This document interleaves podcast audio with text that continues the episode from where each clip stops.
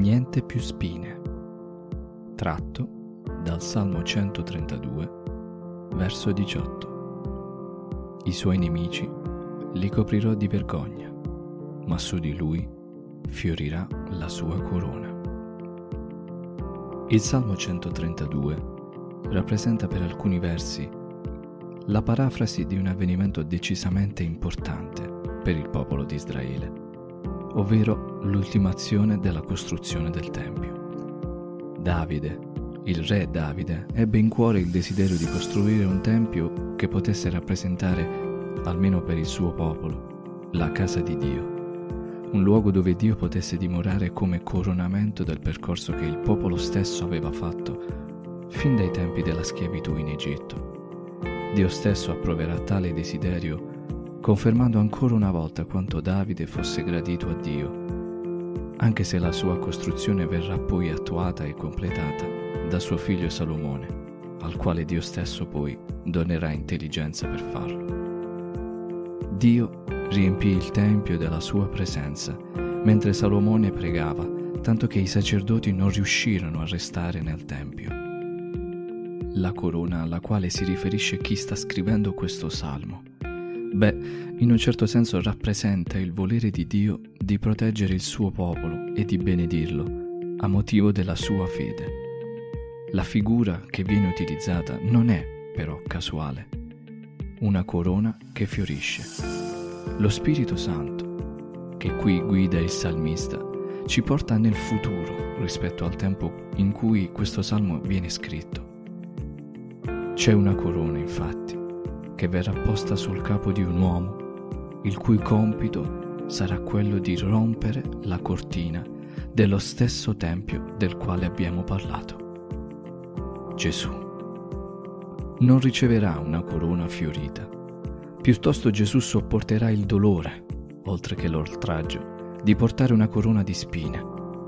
Il Figlio di Dio ha portato una corona di spine affinché noi oggi, nel suo nome e per il suo sacrificio, potessimo portare una corona fiorita, una corona benedetta, una corona regale. A cosa si fa riferimento qui? Cosa sono le spine e qual è la corona alla quale è destinato chi confida in Gesù? Gesù non portò la sua corona, già perché quella corona di spine era il simbolo del peccato dell'uomo. Gesù non fu mai peccatore, pur essendo vero uomo e vero Dio.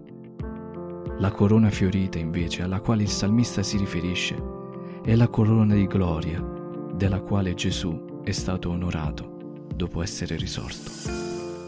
Gesù quindi è venuto per portare la tua e la mia corona di spine, affinché tu e io potessimo portare una corona migliore. Detto in altri termini, Gesù ha voluto provare il dolore peggiore affinché tu e io, credendo in Lui e affidando la tua e la mia vita a Lui solo, non provassimo più quel dolore. Ogni volta che le situazioni intorno a te mettono la tua vita in crisi, annullando tutte le tue certezze, il nemico della tua vita, colui che tentò Gesù stesso nel deserto, non fa altro che proporti di indossare di nuovo quella corona di spine. E forse è già successo, senza che tu te ne sia reso conto. Un dolore che circonda la tua vita come una corona. In ogni caso, ricorda che Gesù non desidera questo per te. Ciò, di a te stesso, niente più spine.